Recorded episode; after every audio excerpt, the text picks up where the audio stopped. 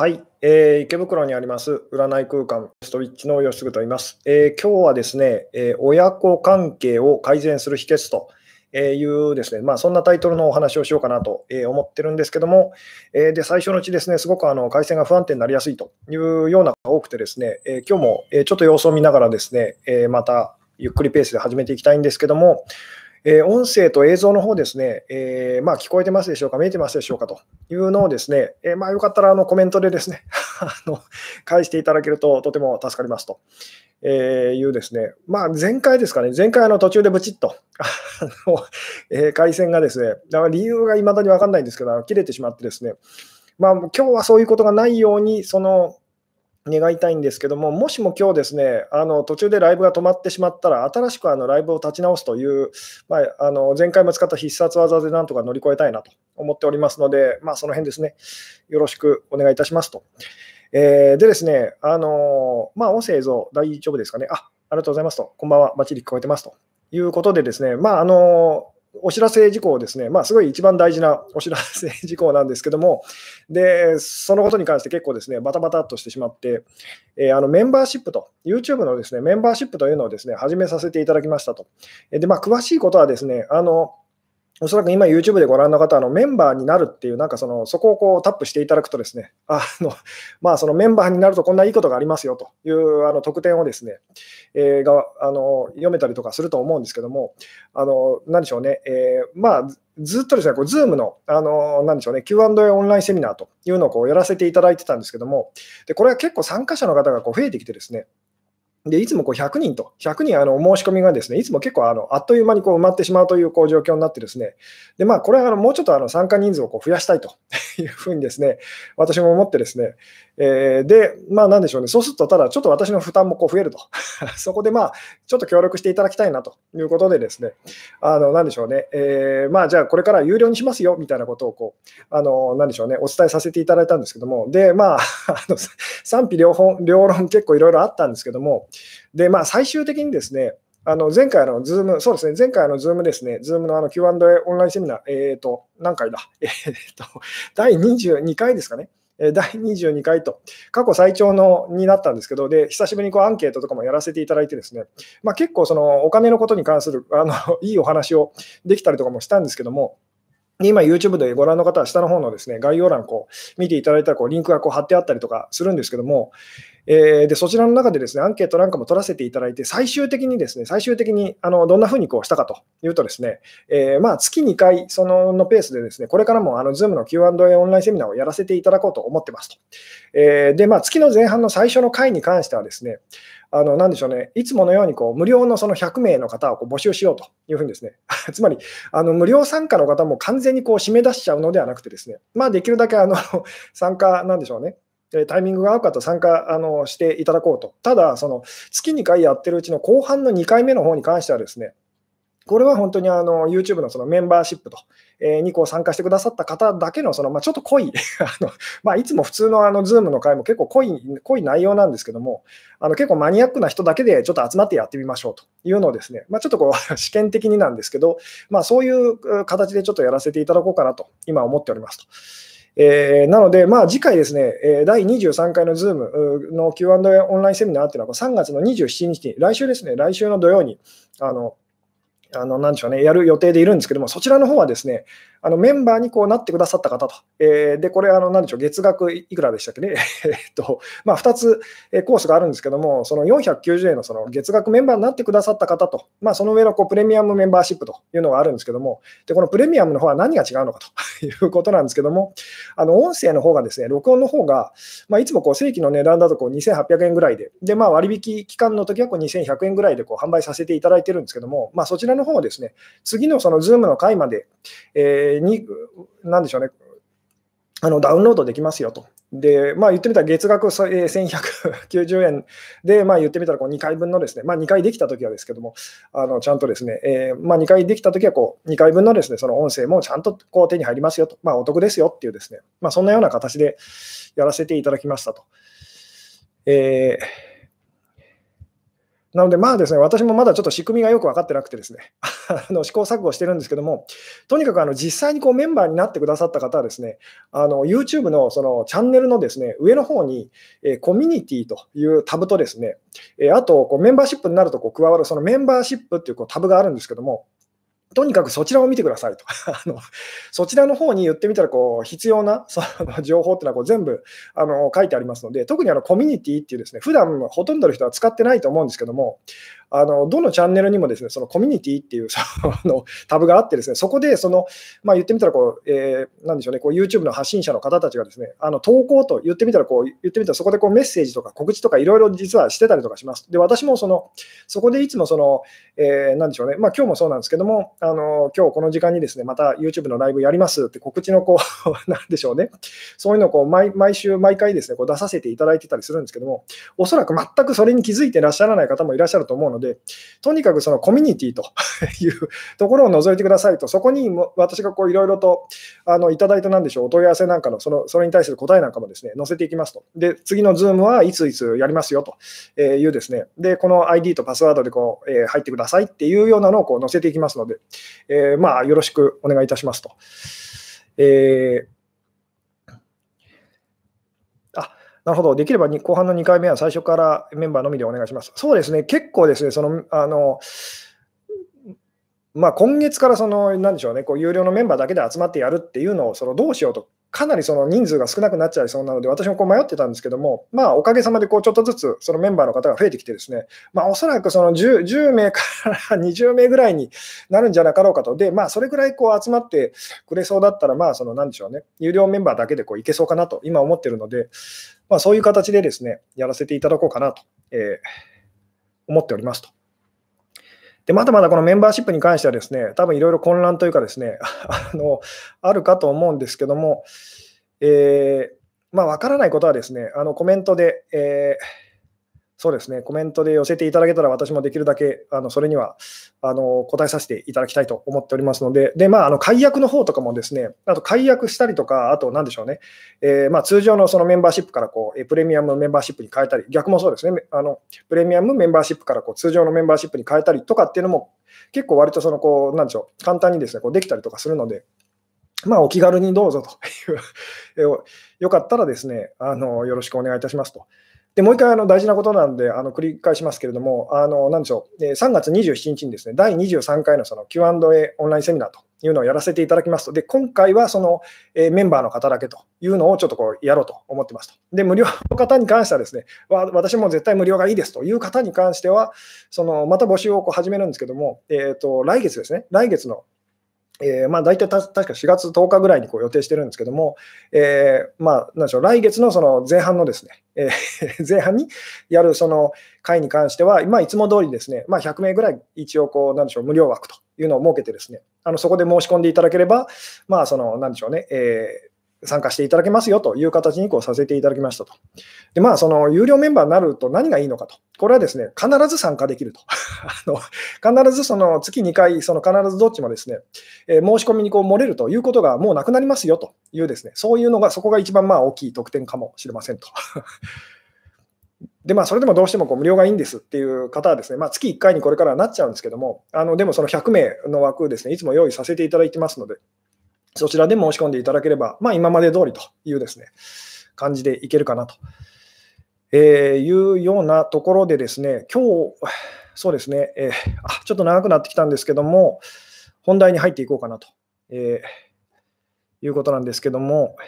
でですね、なんかあのメンバーになるとですね、こうバッジというのがですね、あの隣に名前のこうチャットとかですねあのコメントとかこうあの書いたときにですね、隣にあのバッジっていうのがこうつくと。で、これがあのずっとこう長期間メンバーでいてくれるとこう、どんどんそのバッジがこう のクオリティがなんか上がってくらしいです。まだ私もこの辺はですね、えー、確認中だったりとかするんですけども、あなるほど、ズームは合計何人参加できるんですかと。一応ですね、今のその私のプランでいくとですね、まあ、あの500名までと、マックス500名までと。ただまあ500名まで集まる方はないだろうなと。ただ、その500名もし超えるようなことがあったとしても、その辺はですね、あの私が頑張ってこうプランを上げていきますと。あのえー、そしたら、まあ、ある程度こう、なんでしょうねあの、まあ、つまり何人でも大丈夫っていう形にさせていただきましたと。ただし、その無料の方に関してはですね、あのなんでしょうね、えー、あの100名というふうにですね、まあ、今まで通りでこうやらせていただくことにしましたと。えー、じゃないと結構こう冷やかしの方とか結構いらっしゃるんですけど、申し込んだのにもかかわらず当日その来ないと。結構無料だとそういうことがこう多くなっちゃうので、まあ、その辺もですね、できれば、あのなんでしょうね、これから改善したいなと思ってこう有料にさせていただいたんですけども。さて、そんなこんなでもう10分経っちゃったので、ですね、えーと、なでしょう、本題にこう入っていきたいんですけども、親子関係を改善する秘訣という、ですね今日はそんなタイトルで、え、お話をさせていただきたいんですけども、結構、この、あのなんでしょう、お問い合わせっていうか、ですね、まあ、あの最近こうよく受けてて、ですね、まあ、あのなんでしょうね、全く話したことがないわけじゃないんですけども、まあ、改めてもう一回、じゃああの話してみましょうというですね、えーあ、なるほど。えーと、プレミアムメンバーシップ、メンバー、これから新しく Zoom でアップしたものもダウンロードできますかと。そうですね、毎回、その、なんでしょう、一番最新のものをダウンロードできるっていうふうに思ってみてくださいと。なので、そこでこう、なんでしょうね、あのあ前回のダウンロードできなかったっていう場合には、その、なんでしょう。あのそれはまあ改めてまた買ってくださいねっていうですね、そんな形ですと。つまりいつもいつもこう最新のやつがこう、まあなんでしょうね、次の回までこうダウンロードできますよと、そういう、そんなような形でやらせていただいておりますと。さて、ということで、本当にあの本題に入っていきたいんですけども、この親子関係を改善する秘訣っていうですね、結構この親子関係で悩んでる方って、まあ、たくさんいらっしゃるんですけども、そこでですね、あのなんでしょうね、この質問がこうすごくですね、えー、この質問にあなたがどんなふうにこう答えるかっていうのが、まあ、この親子関係を改善する、えー、秘訣にまあつながっていくお話なんですけども、えーまあ、このお話、そうですね、以前にもこうどっかでこうしたことが多分あると思うんですけども、ちょっとあなたにこう考えていただきたいのはですね、えー、いい親になるためのその秘訣というのがあるとしたら、さて、何だと思いますかと。いい親になる秘訣というのをですね、えー、似た、あの、何でしょう、そういうものがあるとしたら、あなたは今何だと思いますかっていうですね。で、まあ、このいい親っていうのは、まあ、実際にはですね、その親の部分にこう先生とか上司とかですね、社長とか経営者とか、つまり上に立つ人といい上に立つ人になるためにはどうしたらいいのかって全部のお話に実はこれは共通するお話をしたいんですけども、えー、いい親になるための秘訣っていうのをちょっと考えてみてくださいと。でですね、親子関係ですごいこう苦しい思いをしている方っていうのはたくさんいらっしゃると思うんですけども、でよくその恋愛がうまくいかないのは、その親との関係にその問題を抱えてるからだというですね、有名なお話があったりとかするんですけども、えこれはですね、実際にはその何でしょうね、あの合ってるし、その間違ってると えいうお話なんですけども、でその証拠にですね、えーなんでしょうね、こう親とは関係、なんでしょうね、えー、親とは関係がすごくうまくいってるのに、その恋愛が全然うまくいかないっていう人も世の中に結構いたりするんですね。で逆にですね、すごい親とはその関係が悪いと。にもかかわらず、まあ、恋愛っていうかパートナーシップと、パートナーにはすごいこう恵まれるというタイプの人もいたりするんですね。えー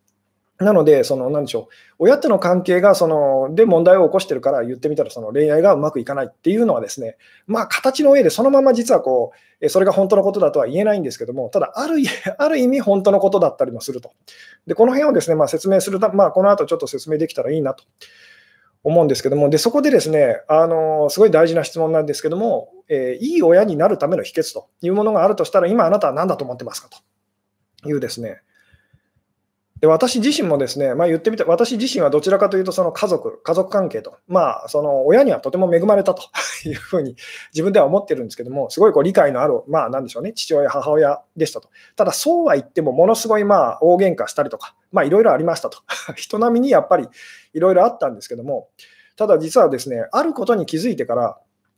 それがまあこう今、なんでしょうね、ご質問させていただいている、いい親に親になるためのその秘訣というお話につながるんですけども、あることに気づいてからですね、その親に対するそのいろんなこう、思いっていうのが、まあ、一切って言ってもいいですね、すっかりなくなったんですと。で、それだけじゃなくて、まあ、言ってみたらこう、えー、好きなこう人、好きなこう女性だったり、今までずっとこう、えー、引きずってたこう、なんでしょうね、失恋とかそういうですね、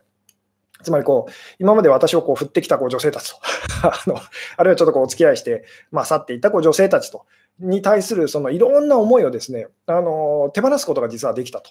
いうですね、えー、それぐらいこう自分にとってこう大きなこう気づきっていうかですねそういうのがあったんですけどさてそのあることっていうのは何なのかとでこのあることっていうのがその、えー、いい親になるための秘訣というのにこう直結するんですけどもさて、このいい親になるための秘訣と。まあ、あなたがですね、えー、まあ、実際にその、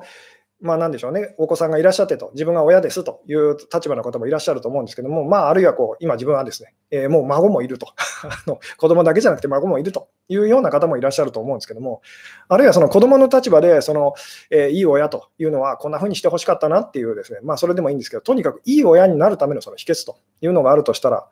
えー、それは何だと思いますかと。えー、うん、私が間違ってると思ってみると。えー、なるほど。子供を褒めると。いい親にならないようにすると。なるほど。えー、自分、まあそうですね。自分自身が親としてと。えー、親になった時にですね、どんなふうにしたらそのいい親になれるかってちょっと考えてみてくださいと。で、えー、親さっきも言ったんですけど、親だけじゃなくてですね、自分がその上司だったら、あるいは先輩だったらと、あるいは先生でもいいですと。えー、とにかく上に立つ立場だったら、その自分の方が上の立場だったら、下の人に対してどういうふうにこう接するのがそのいいのかと。つまりあの、いい親になるための秘訣っていうのは、言い方を変えるとですね、いい先生になるための秘訣とか、あのいい、なんでしょうね、えー、上司になるための秘訣と、いい先輩になるための秘訣というですね、まあ、そんなようなこう言い方もこうできるんですけども、えー、親として以外の自分の部分も大事にすることかなと。なるほど。褒めたたえる。いい店長かと。えー、親に、えー、なろうとしない。同じ目線でいるとかですか。えー、親にえなるにも心の余裕と。心に余裕があるからこそできることっていうふうにですね、思っていただきたいんですけども、えー、一人の他人だと思って接 することが大切な気がすると。うん、この辺ですね、難しいところですけど、逆の立場だったらどうですか？自分が子供の立場で親がですね、一人の他人だと思ってこう接してくると。嬉しい時もあると思うんですけど、悲しいなと 思う時もあるのではないでしょうかと。友達みたいに接すると、これもその方が嬉しい時もあると思うんですけども、子供の立場でその友達みたいに接す あの来られてもとあの、親は親らしくしていてほしいって思ったりすることもありませんか、どうですか？と。この辺だから難しいところなんですけども、えー、親子どっちも子供同士って思うと。なるほどいいあ、いいですね。その辺が私が今日お話ししたいことなんですけども、えー、コントロールしようとしないと、えー、子供の悩みを横取りしない。本人の問題は本人が解決するものと。え、余裕があると。父親を卒業できないと、本当のパートナーに出会えないの真意を知りたいなと。こ れはですね、父親をっていうのは、あなたが出会う最初の恋人ですよね。なので、そのその恋人と言ってみたらまだ問題を抱えていて、そのなんでしょう、別れることがちゃんとできてなかったら、あの次のパートナーにこういけないですよねっていう。まあ、言ってみたらその父親に対するこう反発とか反感みたいな形でその全然父親とはこうタイプが違うその男の人とそんなに実は好きでもないのに付き合ってると。つまりお父さんに対するその腹いせでっていうようなまあこれは別にその恋愛に限らずなんですけども親に対するその反抗心みたいなものからですねすごいこう真面目な厳格な家庭で育ったあのお子さんが、そのすごいそれにこう反発するかのようにですね、こうすごくなんでしょうね、えー、反社会的なこう生き方をしたりとかですね、まあ、よくある話ですよね。あるいは逆もあったりしますと。すごいこうアウトローな 社会的な、えー、まあご両親に育てられたその、えー、お子さんがですね、すごいこう真面目な、その、なんでしょうね、えそういうこう生き方をするというようなパターンもまああったりとかするんですけども、さて、もう一回ですね、そのいい親になるための秘訣というものがあるとしたら、えー、あなたは何だと思いますかというですね、えー、うん。なるほど。えー、警察官の父親は現役の時は大嫌いだったけれど、退職してからはとても穏やかな関係になりました。ああ、なるほど。だとしたらそれってなぜなんでしょうねと。いう、つまりお父さんの中で何が変わったのかと、であなたの中で何が変わったのかと、その辺がですね、その親子関係がうまくいくためのその秘訣ということにこうつながってくるんですけども、つまり最初から本当はそういうふうに穏やかだったらよかったなと。いうことですよね。まあなかなかそれが難しいんですけども。で、まあ、これですね、いい親になるための秘訣って、多分どこかで、その私がですね、やっぱお話ししてるお話なんですけども、で今こう、ズバッと答えてくださってる方がいらっしゃったら、えー、嬉しいなと思って、そうですね、コメントを読まさせていただいてるんですが、いい線は言ってるんですと、でももう一歩そこを踏み越えてほしいんですみたいなですね、コメントが多いような感じがいたしますと。えー、子育て中の罪悪感がすごいというですね、実はそこが結構大事なんですっていう、えー、決めつけない、分かった気にならないように気をつけると。否定から入らないと。信頼し自由にさせることと。えー、あ、なるほど、私は何も知らないということを知ると。見守ると。なるほど。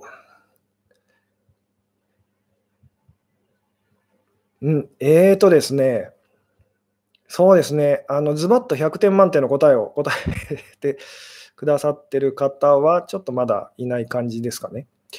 これ、答えを言うとですね、えー、いい親になるための秘訣っていうのはですね、親にはなれないと、その、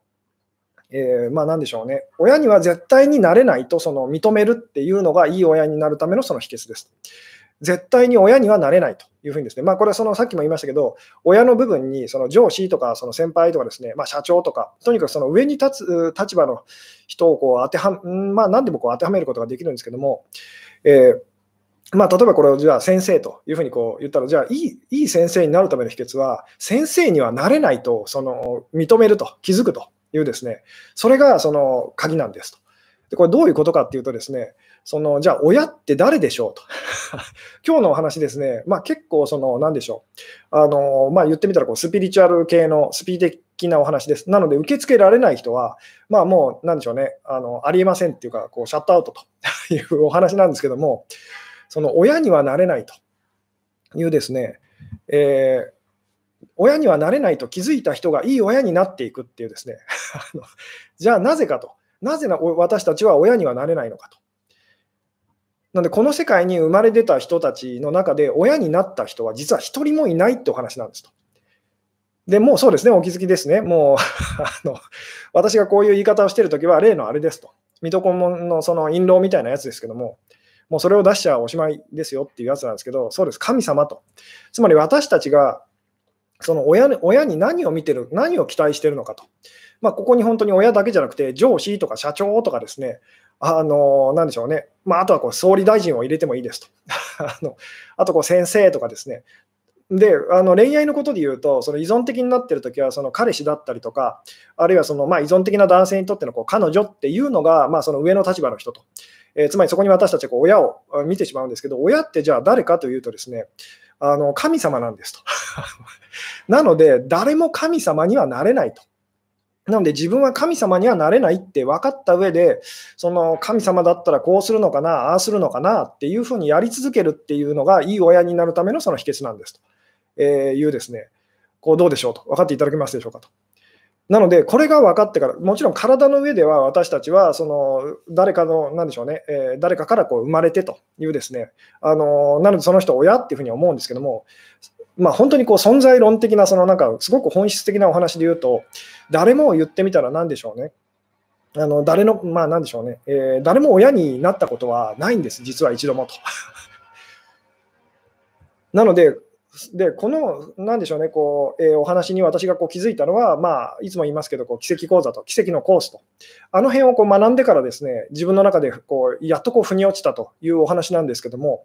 なので、例えば私が今までこうずっと父父親とか母親って思ってた人たちと、でもちろん体のその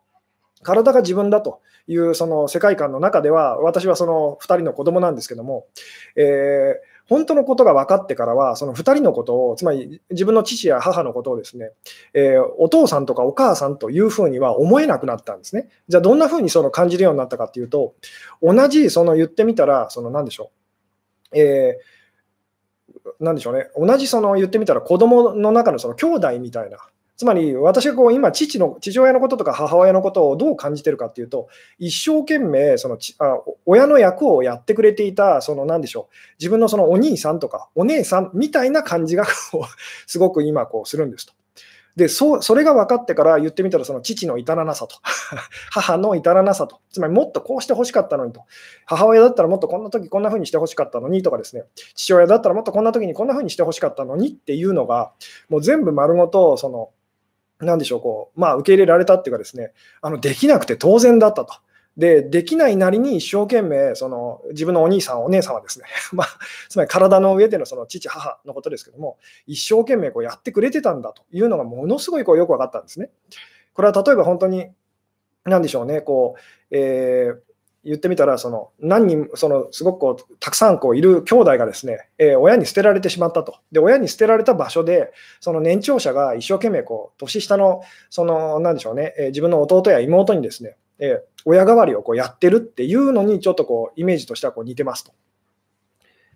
なので、その親だって思うから私たちは、つまり親っていうのは、えー、なんでしょうね、あの完璧で完全で私たちをこう安心させてくれる、満足させてくれる、そういう存在ですよね。で、それそこに私たちは、まあ、言ってみたらその神様をこう見てるんですと。なので、絶対にあの誰も親にはなれないんですと。なので、その自分もそうだし、自分が親だと思ってる人たち、それからおじいちゃん、おばあちゃんもそう なんですけども、その親、そのなんでしょうね、みんな誰も誰もその親にはなれないんだと。いうのが本当にこう分かってくるとですね、あのとっても優しくなれます。これは自分自身に対してもそうですし、その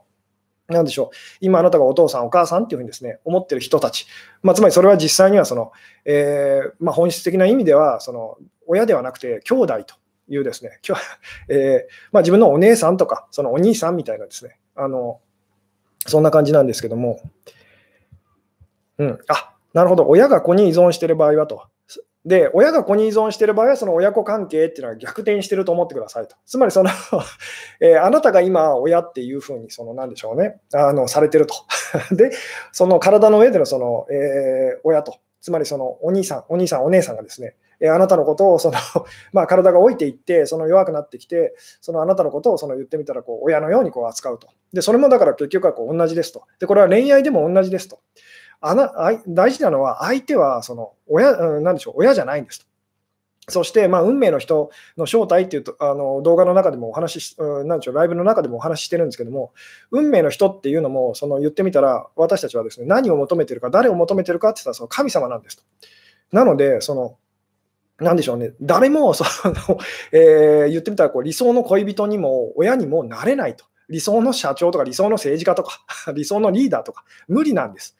ただ無理、無理は無理なりに言ってみたら、その人たちが一生懸命、こうかな、ああかなっていうふうにですね、まあ、言ってみたら、その神様をこう思い出す、その何でしょう、あのえー、旅をこうしてるというようなその 感じなんですよと。なので自分が親だと思ってた人たちが、実はそのお兄さんなんだと、お姉さんなんだと。いう、それに気づいたときにですね、ものすごくその言ってみたら、あのごめんねと、今まですごいこうあのお兄ちゃんのことをそのお父さんだと思って、そのすごい無理難題あの言ってたよねと、お兄さん、お兄さんで一生懸命そのやってくれてたのにっていう この感じ、こう分かっていただけますかと。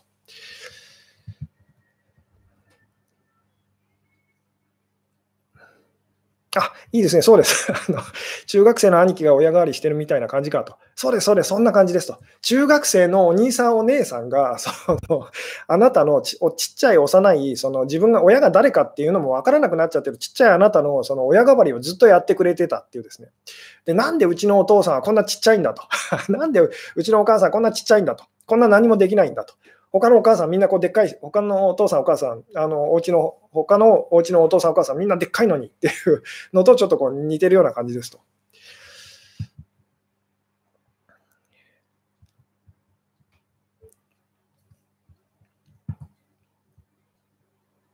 うん、で、これですね、まあ、あの昔見た映画でですね、私がこう昔見たこうあなるほど、親でないならなぜあんなに強く支配されな,、えー、されなければならなかったんだろうってなると。これはだから分かっていただけますかと。あなたが今、その親は親でなきゃいけないんだって思ってるのと同じで、そのもしもあなたが逆の立場になったら、私は親でなければ、つまり神様にならないとと、完璧にならないとっていうふうにこうやっちゃうはずなんですね。だからその自分が完璧であろうとすると、そのまあ、子供に対しても、あなたも完璧でならないといけないのよと。じゃないと私は不完全だと。えー、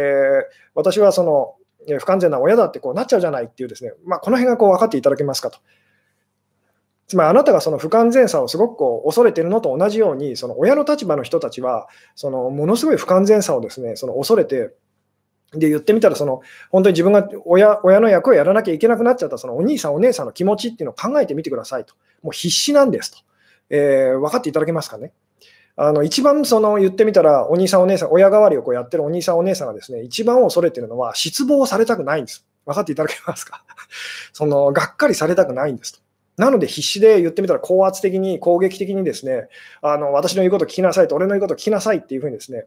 でもそのあなたのいない場所では、陰では言ってみたらこう泣いてたりとかすると、私はどうしていいのかわからないと、僕はどうしていいかわからないっていうふうにですね、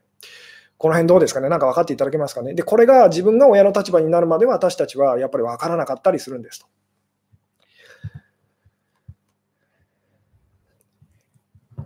で、これですね、私自身が本当にあの、まあ、さっき映画の話を仕掛けました 仕掛けましたけど、その映画の話、ちょっと後でですね、私自身がその本当にずっと思ってたことなんですけども、まあ、さっきもこう冒頭でこうお話ししたようにですね、とにかくその私はですね、お金のことと、それからまあ恋愛 恋愛のことと、この2つでは死ぬほどもう悩んだっていうかですね、まあ、そのとにかくうまくいかないと、自分はこんなにも恵まれてないと。えー、なんでこんなにその金運がないんだと、なんでこんなにその あの異性との関係がうまくいかないんだと、そこでこう死ぬほど苦しんだんですけども、ただ1個だけこう言ってみたらこう、本当に運がいいというか、恵まれてたなっていうふうにですね、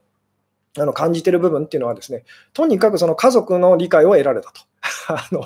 家族にはすごく恵まれたなっていう意識がすごく強いんですね。で、特にその父親や母親に対してですね、本当にあの育ててくれてありがとうっていうのは、かなりその幼いうちからですね、あの本当に思ってたんですけども、ただ一個だけどうしてもですね、あのどうしてもというか、いまだにですけど、いまだにですけど、その引っかかる部分っていうか、そのどうしても思えないことっていうのがあってですね、それが、あの産んでくれてありがとうっていうふうには、もうそれだけはどうしても思えなかったんですね。つまり育ててくれたことは本当にその嬉しいし、そのありがとうと。でも、その産んでくれてありがとうとは思えないと。なんでこんな地獄のような世界に あの呼び出したんだと。もし選択できるんだったら、もう間違いなく私は行きませんと。いい嫌ですっていうふうに断りたいと。それぐらいこの世界っていうのはまあひどいとこですよね。あのなんでこう、産んでくれてありがとうっていうふうにはですね、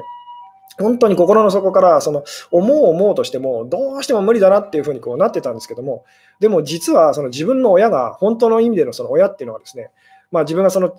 父親だとか母親だって思ってた人たちじゃないんだって気づいたときに、つまり その自分を産んだのは、産んでくれたのは、その産んだのはその、えー、体の上でのそのお父さんお母さんではないって気づいたときに、あのまあ、その、なんで産んだんだっていう、こんな辛い世界にっていうですね、その気持ちも親に向けることがなくなっていったんですと。この辺はこうなんか伝わってくれたらとっても嬉しいんですけども。本当にその、なんでその生まれてきたんだと、生まれたくなかったっていう思いは、今、いまだに普通にこうあるんですけども、でもその、なんでその、なんでしょうね、こう、産んだんだっていうその対象が、言ってみたら責める対象が自分の父親や母親じゃないっていうことがこう責める相手が違ってたと。じゃあ、その神様が親だったら神様を責めるのかって話になるんですけど、そこも実は本当は、まあなんでしょうね、本当の意味ではこう全然違うと。自分自身がこの世界にこう狂った世界に自分自身をこう生み出したっていうのが、まあ本当にこう起きてることなので、つまり自分の親はこう自分だと いうですね、で本当のその親は神様なんですよと。ただし私たちはそれを受け入れることができなくて、自分で自分を産もうとしてこんなことになってると。で、まあこういう言い方をするとなんだそれっていうふうになっちゃうので、あんまりその辺はですね、あの深入りしたくはないんですけども、で、以前ですね、私が見たそのなんか映画でですね、まあ、タイトルとか本当にあの全然覚えてないんですけども、えー、まあ、あるそのなんでしょうね、あのご家族のお話があってですね、で結構年老いたお母さんが1人と、でそこにあの遊びまくってるですね、あのちょっとヤンキーっぽいその、えー、なんでしょうね、いつもダメな恋愛ばっかりしてるお姉さんと、その、えー、すごくこう年の離れたですね、あのちっちゃい女の子がこう3人でこう暮らしてるっていう、そういう映画があったんですね。えー、で、その女の子はいつもいつも、まあ、お母さんとはうまくいってるんですけども、お母さんにはこう大事にされてるんですけども、で、お母さん大好きと。ところがですね、とにかくこのお姉さんと仲が悪いと。とにかくそのお姉さんはですね、もうこの妹をですね、まあ、いじめたりとかですね、あの、何でしょう、とにかく嫌ってると。で、このちっちゃい女の子はですね、もう女あのお姉さん大嫌いなんですけども、本当は言ってみたらお姉さんとこう仲良くなりたいと。ですごいこう苦しんでるっていうですね、そんな映画があったんですけども、でそんな時にその言ってみたらこうお母さんがですね、年老いてたお母さんが、まあ、ある時こう、まあ、確か死んじゃうと。でつまり、そのお姉さんとそのちっちゃい妹がですね、2人でそのやっていかなきゃいけないってこうなっちゃったんですね。で、そこでものすごいこう2人がこう揉めるんですけども、で、実はこのなんか映画のオチはですね、えー、なんでじゃあこのお姉さんはこんなにも言ってみたら、あの、なんでしょうね、この小さい妹をですね、えー、嫌ってたのかと。そうですね、これ、これ、これまあ分かった方いらっしゃいますかね。まあ、今のお話の流れから分かっていただけたら嬉しいんですけども、えー、もう一回言いますね。あの3人のその女性だけのですねご家族がいましたと。年老いたお母さんと、えー、すごいこう自由奔放でですね、まあ、男遊びばっかりしてる、その家に帰ってこないそのお姉さんと、えー、で、それからですね、あの幼い、なんでしょうね、お母さん大好きな、で、お姉さん大嫌いなですね、あの妹がこう3人で暮らしてましたと。えー、で、とにかくそのお姉さんとその妹が仲悪いと。で、そのちっちゃい妹はですね、本当はお姉さんとこう仲良くしたいんですけども、え、なぜかその言ってみたらこう大事にしてもらえないというので傷ついてましたと。で、そんな時にその、まあ、言ってみたらこう一番頼りにしてたですね、お母さんがその亡くなっちゃいましたと。で、まあ、大嫌いなそのお姉ちゃんと、えー、妹同士がですね、まあ、その一緒にこう暮らしていくことになりましたと。えー、でですね、そのなぜそのこんなにも、えー、言ってみたらそのお姉さんは、えー、なんでしょうね、その妹をですね、いじめてたのかと、嫌いだったのかと。で、これですね、あの、オチ分かった方いらっしゃるでしょうかと。えー、ちょっと鼻をかませてくださいと。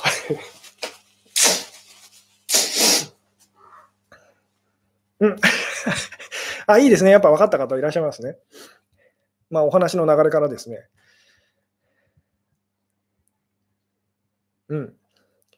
えー、お母さんが好きだったからと、やきもちかなと。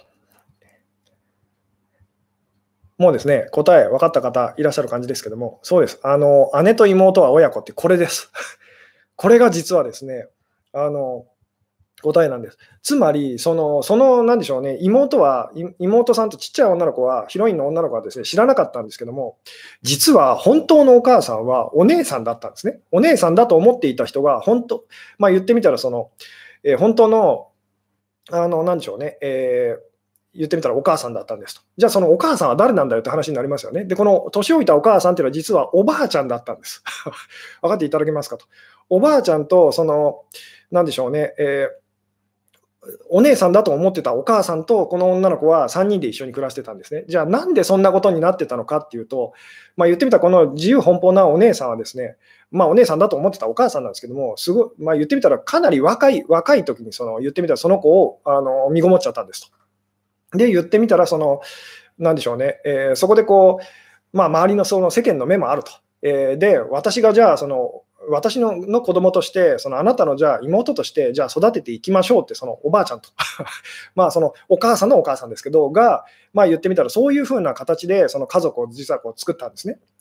で、そのことをつまりそのお姉さんと、まあ、お姉さんのふりをしてたお母さんなんですけども、ずっと言ってみたらですね、その、なんでしょう、自分がこう親になれないと、えー、まあなんでしょうね、あのその能力がないと。いうですね、そのことでものすごい実はこのお姉さんがその苦しんでたと。まあ、お姉さんじゃなくて本当のお母さんですけども。なんで本当にこう最終的にですね、そのお姉さんが、その、まあ、言ってみたら、その妹だ、妹、まあ実際のこう、なんでしょうね、娘さんですよね。その娘からですね、なんで私のことをそんなにも嫌うのっていうふうに言われたときにですね、あの、えー、私があなたの母親なのよって、まあ、最終的にこう言うと。で、その女の子がこうガーンってこうショックを受けるとあの。どう受け止めていいのかわからないと。でも、そうやってこうぶつかり合ったことで、まあ、最終的には、まあ、他にもそのいろんな要素があるんですけども、最終的には、まあ、その向き合って、あの、なんでしょうね。あの、まあ、仲良く家族として、親子としてこうやっていくっていうですね、まあ、そんなお話だったりとかしたんですけども、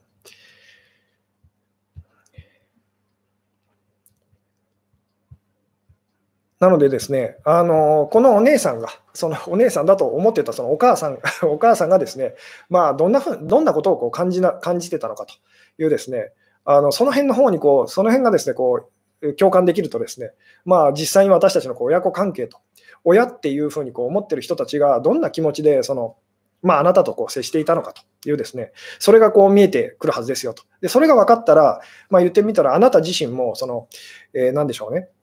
自分は親にならないとと、いい親にならないとと、あの私のその、なんでしょうね、こうひどい親と、母親や父親のようにはこう絶対ならないと私こ、私はちゃんとした親になるんだっていうふうにですね、やって、結果、すごくこう、えー、子供をこう苦しめるというようなことはですね、あのなくなっていくはずですっていうですね。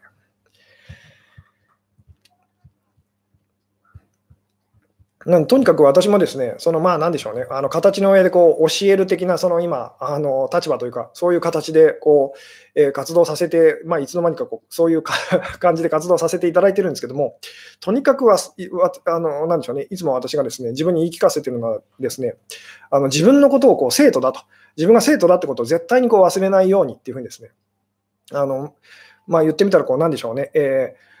もう自分はこう先生なわけではないと。まあ、ここで言ってる先生というのは神様なので、その先生ではないんですと。もう生徒だと。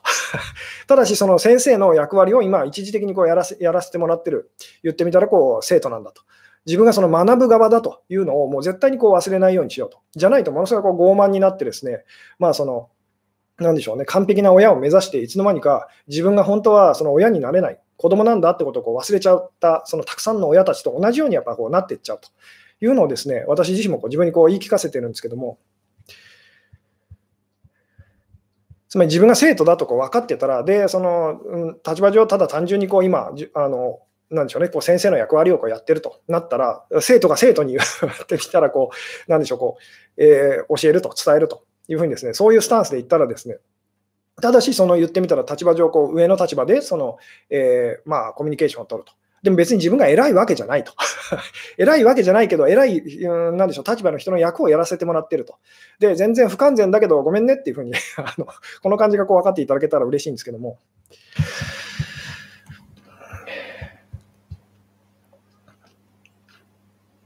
うん。あ、恋人同士だとどう思えばいいですかと。えー、これはだから同じです。結局、どちらの立場が強いか弱いかで、例えば今あなたの立場が弱かったら、で相手の立場の方が強いっていうふうにですね、つまりあなたが相手が離れていくことをすごく恐れているときっていうのは、まあ、あなたが相手に対してこう依存的にこうなってます。つまり子供ですと。で、相手は親なんですと。親に捨てられるのがを何よりも恐れてる子供と一緒ですよね。なので、その言ってみたら、じゃあどう接していったらいいかっていうとですね、一生懸命言ってみたら、そのあの自分は完璧ではない、うん、完璧ではないので、完璧な親にはなれないので、あの君とはあなたとは一緒にいられないっていうふうにですね、まあ、言ってみたらこう、子供を捨てちゃう親っていうのはですね、あのなんでしょうね、やっぱ苦しくて辛くてそれをやっちゃうんです。と。私は親にはなれない。本当はそこでそのその立派な親になんかならなくていいよと、なれないんだよと、えー、みんなそうだよっていうふうにですね、こう言ってくれる誰かがそばにいてくれてたりとかしたら、まあそういうことにならなくて済んだりもするんですけども、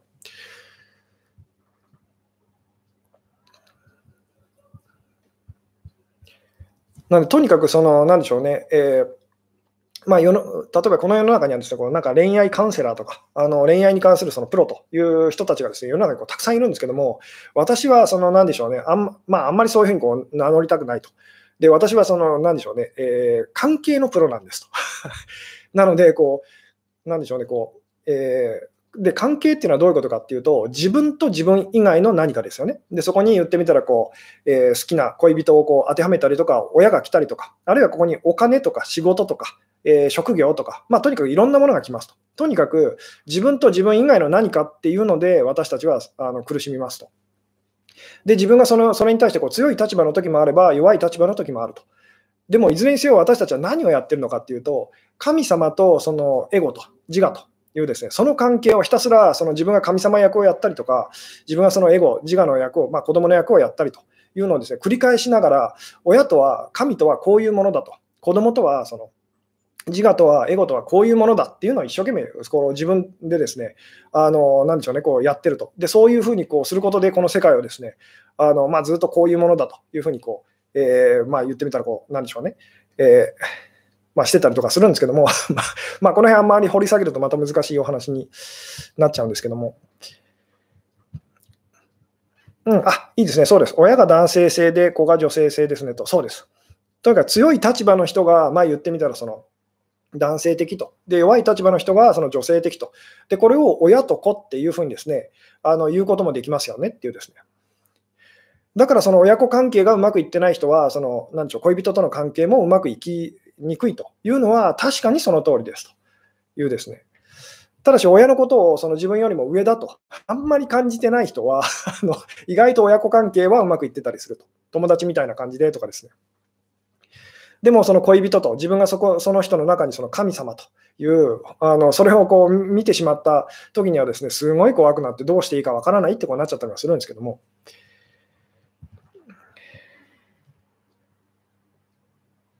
うん。なるほど、えー、息子が母親のことを嫌いだと言ってるのは本当は大好きだからですよねと。えー、母はどうしたら仲直りできますかと。83歳と51歳の親子ですと。えーまあ、この辺はですね、それだけだと何ともわからない部分はあるんですけども、まあ、言ってみたら自分のその非を認めるっていうふうにですね、あの言ってみたらお母さんとして息子に接するので、その息子さんがそのなんでしょうね、俺はもう51の男なんだぞっていう多分 な、まあ、これは私もすごく自分のその母親とこう接するときにこう感じることですけども、いまだになんでしょうね、その言ってみたらこう、時々その、まあなんかこう、サプリとかそういうのがうちの母親はこう好きでですね、心配してくれて、その、くれるんですね。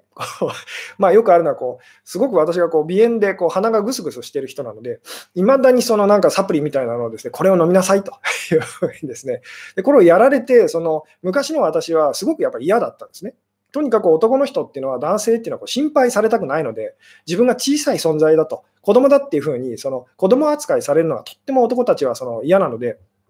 なんでその、えもうこんなのやめてくれっていうふうにですね、あのいらないよっていうふうにこう、まあ、そこまではしなかったんですけども、えー、でもその、まあ、今回のその親子っていうのはどういうものなのかというですね、その本当の意味が分かってからは、まあ、そういうのもありがとうっていうふうにあの受け取れるようにこうなったんですけども、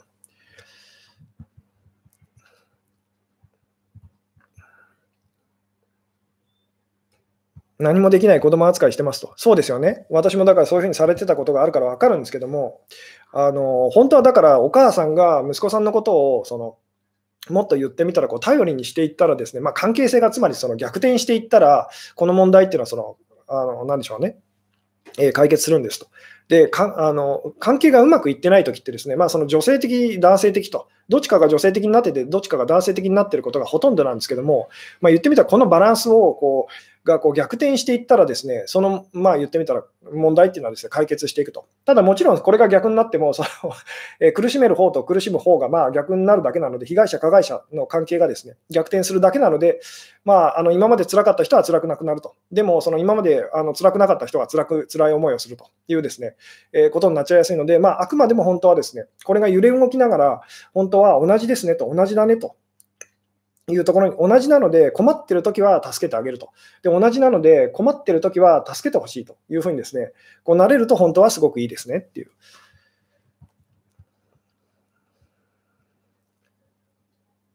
うん。あ、そうですね。新エヴァも親子が確信っぽかったなと。えー、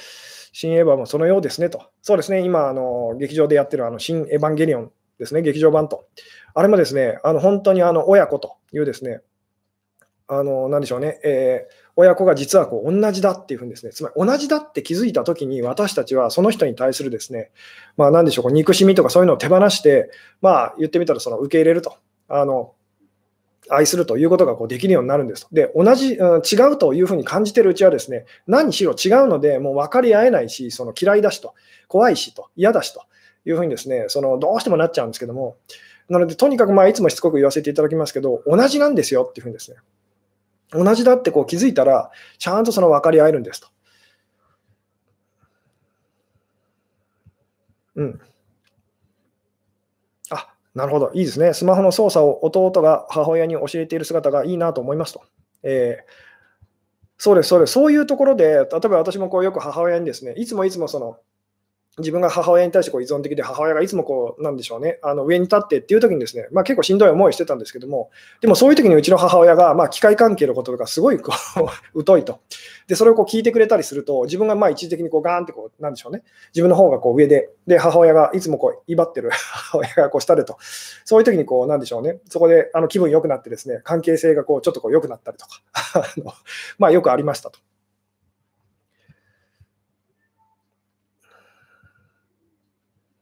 うん。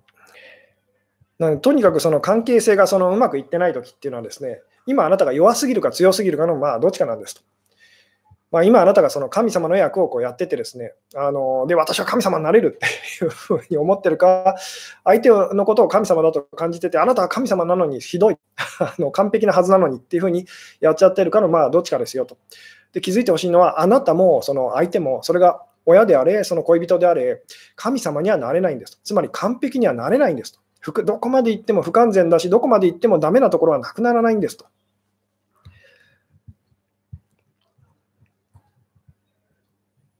うん。なんで本当にですね、こう自分が親だと思う、まあ、さっきの本当に映画の中のその女の子じゃないですけども、自分が親だと思って、えなんでしょうね、あの自分がその思ってた人がですね、そうではないと あの。自分が親だと思ってた人が親じゃないと いう、えー、その辺にですね、こうなんか、なんでしょうね、こう気づけるとですね、まあ言ってみたらこう、まあ、今までこうあなたが、まあ、あなたがこう不満を抱いているときっていうのは、本当にこれはですね神様に対する実は不満なんですと。あのなので、神様に対し対してその不満を抱いている人のその不満を解消できることがで解消できる、解消することができるかどうかってちょっと考えてみてくださいと。絶対無理ですよね。神様に私は不満があると、あれも不満だし、これも不満だと。えー、どうにかしてほしいって思ってる人がいて、それをその人があなたにそうしてほしいと。なぜならあなたは私私の神様ですよねと。あなたは私の親ですよねと。あなたは私のその、えー、恋人ですよねっていうふうにやったらですね、それに応えられる人はどこにもいないんですと。なんで絶対にそれをこうやっちゃいけませんよと。まあ、以前にですね、そのえー、絶対にその言ってみたら恋人っていうか、恋人をですね神様扱いしてはいけませんっていうふうにですね、私がこう伝えてるのはそういうことなんですけども、ただしその人が一生懸命神様の代わりをやろうとしてる、そこも理解してあげましょうっていうか なので神様ではない人に対して神様のように接すると。いうですね、あのこの辺がだから伝えるのが本当に難しいんですけども、神様だと思っちゃあのダメです。でも神様に接するように接しましょうっていう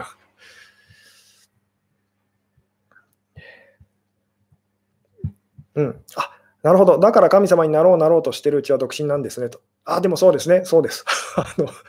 なぜなら、で、そこでなれないと。俺は、私は神様になんかなれないんだと。なった時に同じような、同じそのことに気づいた人が必ずそのやっぱりこう来てですね、あのもうこれ以上頑張らなくてもいいですよねと。そうですよねと。えー、じゃあこの辺でその言ってみたら、あの私たちこう手を打ちませんかという、それがまあ言ってみたらこう結婚とか、いう、まあ、パートナーシップというふうにですね、えー、言っても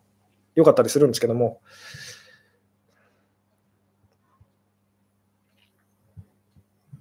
うん、なるほど、えー。親子とは関係ないけど、意地悪してくる職場の同僚と同じとは思いたくないと。えー、で同じたく、同じだと思いたくないのは全然構わないんですと。ただし、そのそれで苦しむのはあなたですよと。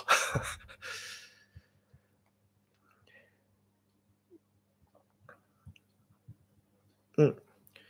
えー、最優秀作品賞、えー、主演男優賞ともにミッドナイトスワンと、えー、特殊な親子の話ですよと。なるほど。なんか名前は聞いたことありますねと。えー、でも見たことはないかもしれないですけども、うん。えー、親との関係が兄弟みたいな人が異性に神様を見出して怖くなるっていう話、しっくりきましたと。しっくりしましたと。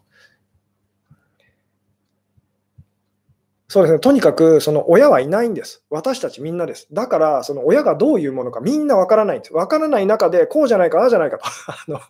試行錯誤して手探りで、あのなんでしょうね、こう一生懸命こう親になろうとしてるっていうのが、私たちがこう、なんでしょうね、こう見ている、その、えー、なんでしょうね、親たちなんですと。で、自分自身ももちろんその中にこう含まれたりしますよねと。なんであなたがもしもこう上の立場にこう立つことがあったら、それがその親という立場だったりとか、先生とか、あの先輩とか上司とか、えー、経営者、社長とかリーダーっていうふうにですね、とにかく、その何でしょうね、あの自分は絶対にその、何でしょう、えー、神様にはなれないというふうにですね、でも、慣れないって分かってる人は、無茶をしたりとかしないので、ま言ってみたら、あの自分にできることとできないことがあの分かってる人だったりするので、あのなでしょうね、まあ言ってみたらこう失敗することもこう少なくなっていくと。でも自分のことを神様だと思ってる人はですね、まあ言ってみたらそれに向けてものすごくこう本当にこう実現していく力もまあすごかったりするんですけども、失敗した時にそれを受け入れることもすごくこうできなかったりとかするので、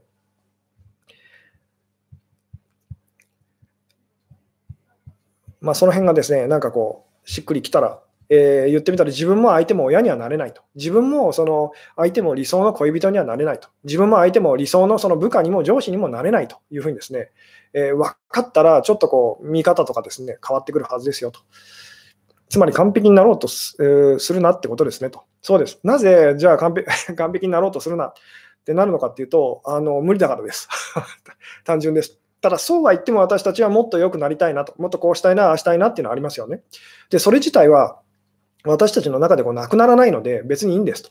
つまり、その今までのように、じゃあもっとその、なんでしょうね、こうダイエットして綺麗な体にとかですね、あのもっとお金持ちになってとかですね、もっとその優しい人にとかコミュニケーション能力を上げてって全然思っていいんです。ただし、じゃあ今までと何を変えたらいいのかっていうと、そのえー完璧なラインにそのたどり着くことはないと。だから必死で自分を苦しめるほど、それをやる必要はないですよと。楽しいなと。結構苦しいな、しんどいなと、でも楽しさの方が上回ってるなっていうときはやりましょうと。でも、あその苦しさの方が勝ってるときは、まあ、素直にやめましょうっていうですね、無理をするのはやめましょうという、いつものお話にこうつながっていくんですけども、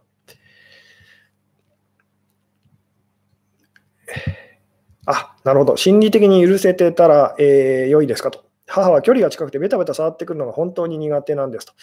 できるだけ会いたくないと思ってしまいますと。えーとですね、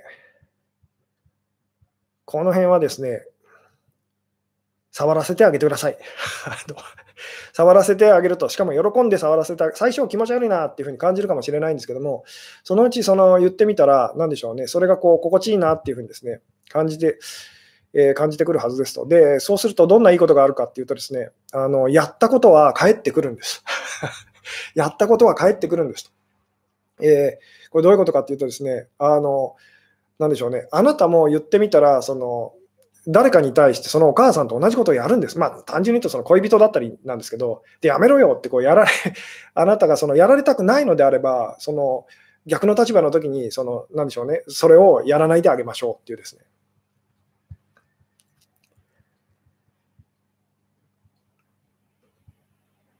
うん。完璧な親とかなれないよねと。というよりも、完璧イコール親って覚えておいてください。だから私たちは親になれないんです。完璧な親ではなくて、そもそも本当親、親というのに私たちはどうしても完璧っていう、完璧さっていうのをですね、あの求めてしまうんですね。で、それは実際こう裏を返すと、自分自身に私たちは完璧さをこう求めてしまうと。で、その本当の理由はですね、自分があの完璧にはなれないと、不完全な存在だっていうのをものすごく実は知っていて、なおかつそれをとても恐れてるからそういうことになっちゃうんですけども。うん。私も親に触れるの苦手ですと。で、これは親だって思うと私たちは触れるのとてもこう気持ち悪いとか怖いってなるんですね。でもお兄さんやお姉さんだったら、まあ、お兄さんやお姉さんもあのきついですって方いらっしゃると思うんですけども、まあ、この辺ですね、あのなんでしょう、こう触れられて嫌な嫌だと感じるのは、気持ち悪いって感じちゃうのはなぜかっていうのもですね、まあ、結構こう深い あのお話だったりとかするんですけども、でもそれが実はそのセックスレスのなんでしょうね、あの原因でもあるんです。つまり、なんかこの人に触られたら嫌だなと。で、それが相手が親だったとしても、その自分の子供だったとしても、そこにはで、それと同じことが恋人との間で起きて、まあ、セックスレスって実はこうなっちゃうんですけども。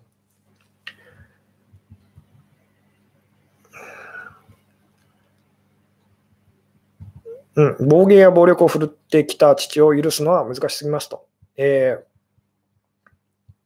で、まあ、当然、もちろん難しいんですけども、でも、あなた、あのもしもそれが、なでしょう、そんな、え父親を許せないってなると、何が起きるかっていうと、あなた自身が暴言や暴力あの暴力を振るっちゃったときに、許してもらえなかったりとか、自分自身がそれを許せないってなっちゃうんですね。で、私はそんなことしませんと。多分あなたは思ってるはずなんですけども、残念ながら私たちはですね、自分が絶対にするはずがないって思ってることと、自分が絶対したくないって思ってることを余裕を失うとやってしまうんですと。なので、そのお父さん、そのお父さんだって、いつもいつも暴言や暴力を誰彼構わずやってたわけじゃないっていうのを、ちゃんとその気づいてみてくださいと。ある特定の状況下で、ある特定のその人に対してだけそれをやっちゃうんですと。で、それはなぜかといえば、とっても怖くて余裕を失っているときに私たちはそれをやっちゃうんですよってですね。まあ、この辺の暴力とかその辺に関するお話はまた角度を変えてできたらなとも思うんですけども、って言ってるところでですね、なんだかんだでまた、えーそうですね、1時間過ぎてしまいそうなので、今日はですね、この辺でお話を終わろうかなと思うんですけども、親子関係を改善する秘訣はですね、えーあなたが親だと思ってる人は親じゃないんです。親代わりを一生懸命やってくれてた幼いあなたのお兄さんやお姉さんみたいに思ってみてくださいと。そしたらだいぶ感じ方が変わってくるはずですというですね。うん。で、最後にですね、そのメンバーシップというのをこう始めさせていただきましたと。で、あの来来週ですね、来週の土曜のですね、3月27日からですね、27日の21時と21時から、えー、第23回のあのまた Q&A オンラインセミナーをですね、やらせていただく予定でおりますと。で、今回からですね、あの月の後半の Zoom の会はですね、えー、まあ、メンバーシップにこう参加してくださった方、えー、だけでちょっとこう集まってやろうかなと。で、無料の方はですね、次のあの前半のあの Zoom の会をまあお待ちくださいというような形でやらせていただくことにしましたと。で、まあ、あの後半も参加したいですよという方はですね、まあ、月額490円からと、あのまあ、音声の方もこうついダウンロードできるのは1190円ですかね、プレミアムメンバーシップというのがありますので、まあ、もしよろしかったら、そちらの方ですね、まあ、解約もいつでもできますので、お試しいただけたら嬉しいなというですね。そうですね、こうメンバーになるとこうつくこのバッジがうるさいと、確かにちょっとこう、あのもうちょっとかっこいいバッジにできたらそうしたいっていう感じでもあるんですけども。さて、ということでですね、今日はこの辺でお話を終わろうかなと思いますと。はい、えー、最後までご視聴いただきありがとうございました。はい、えー、それではおやすみなさい。はい、失礼します。